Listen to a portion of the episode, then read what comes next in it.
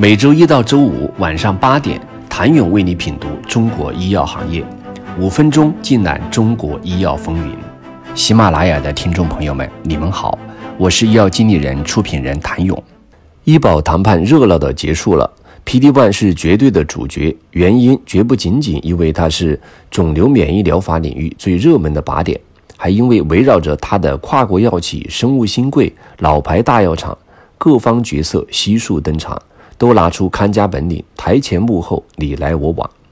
对于手握 PD-1 的他们而言，医保谈判是考场，也是角力的赛场。赢得比赛靠实力，也需要运气。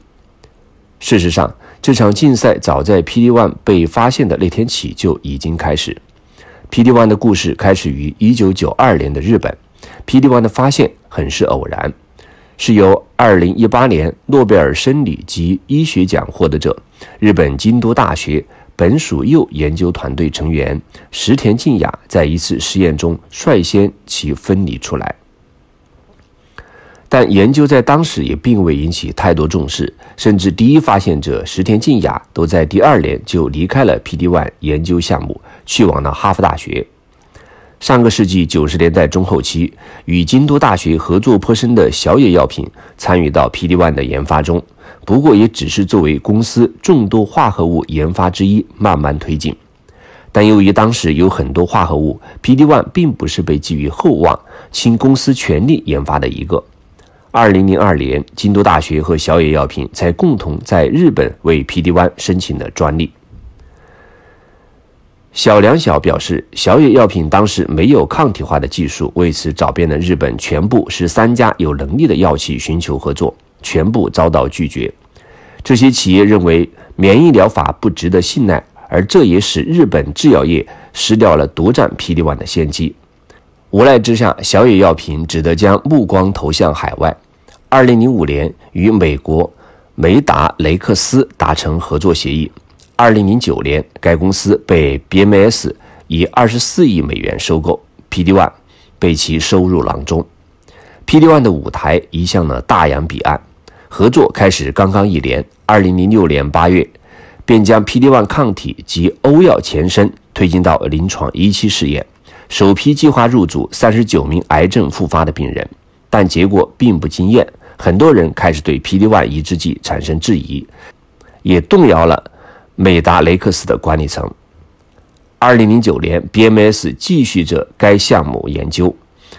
随着跟踪时间延长，令人惊奇的结果渐渐显露出来。二零一零年，BMS 公布欧药第一批患者的治疗效果，犹如一颗重磅炸弹，迅速引爆行业。默沙东重新捡回仙尼雅宝自荷兰某公司收购的 PD-1，也就是 K 药的前身。并于二零一零年十二月获准进入临床试验。平常人很难想象，K 药、欧药这种跨时代的产品，也曾经都被卖身被尘封。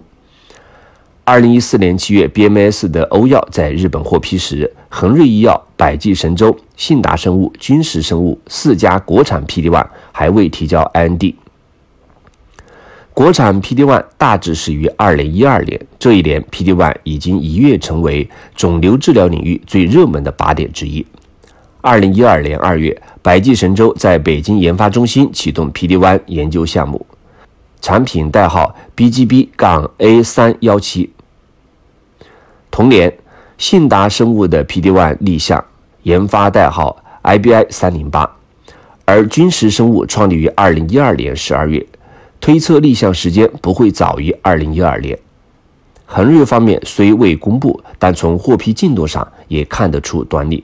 所以，赶潮流诞生的 PD One 从一开始便注定了结局。想了解 PD One 的前世今生，请您明天接着收听。谢谢您的收听。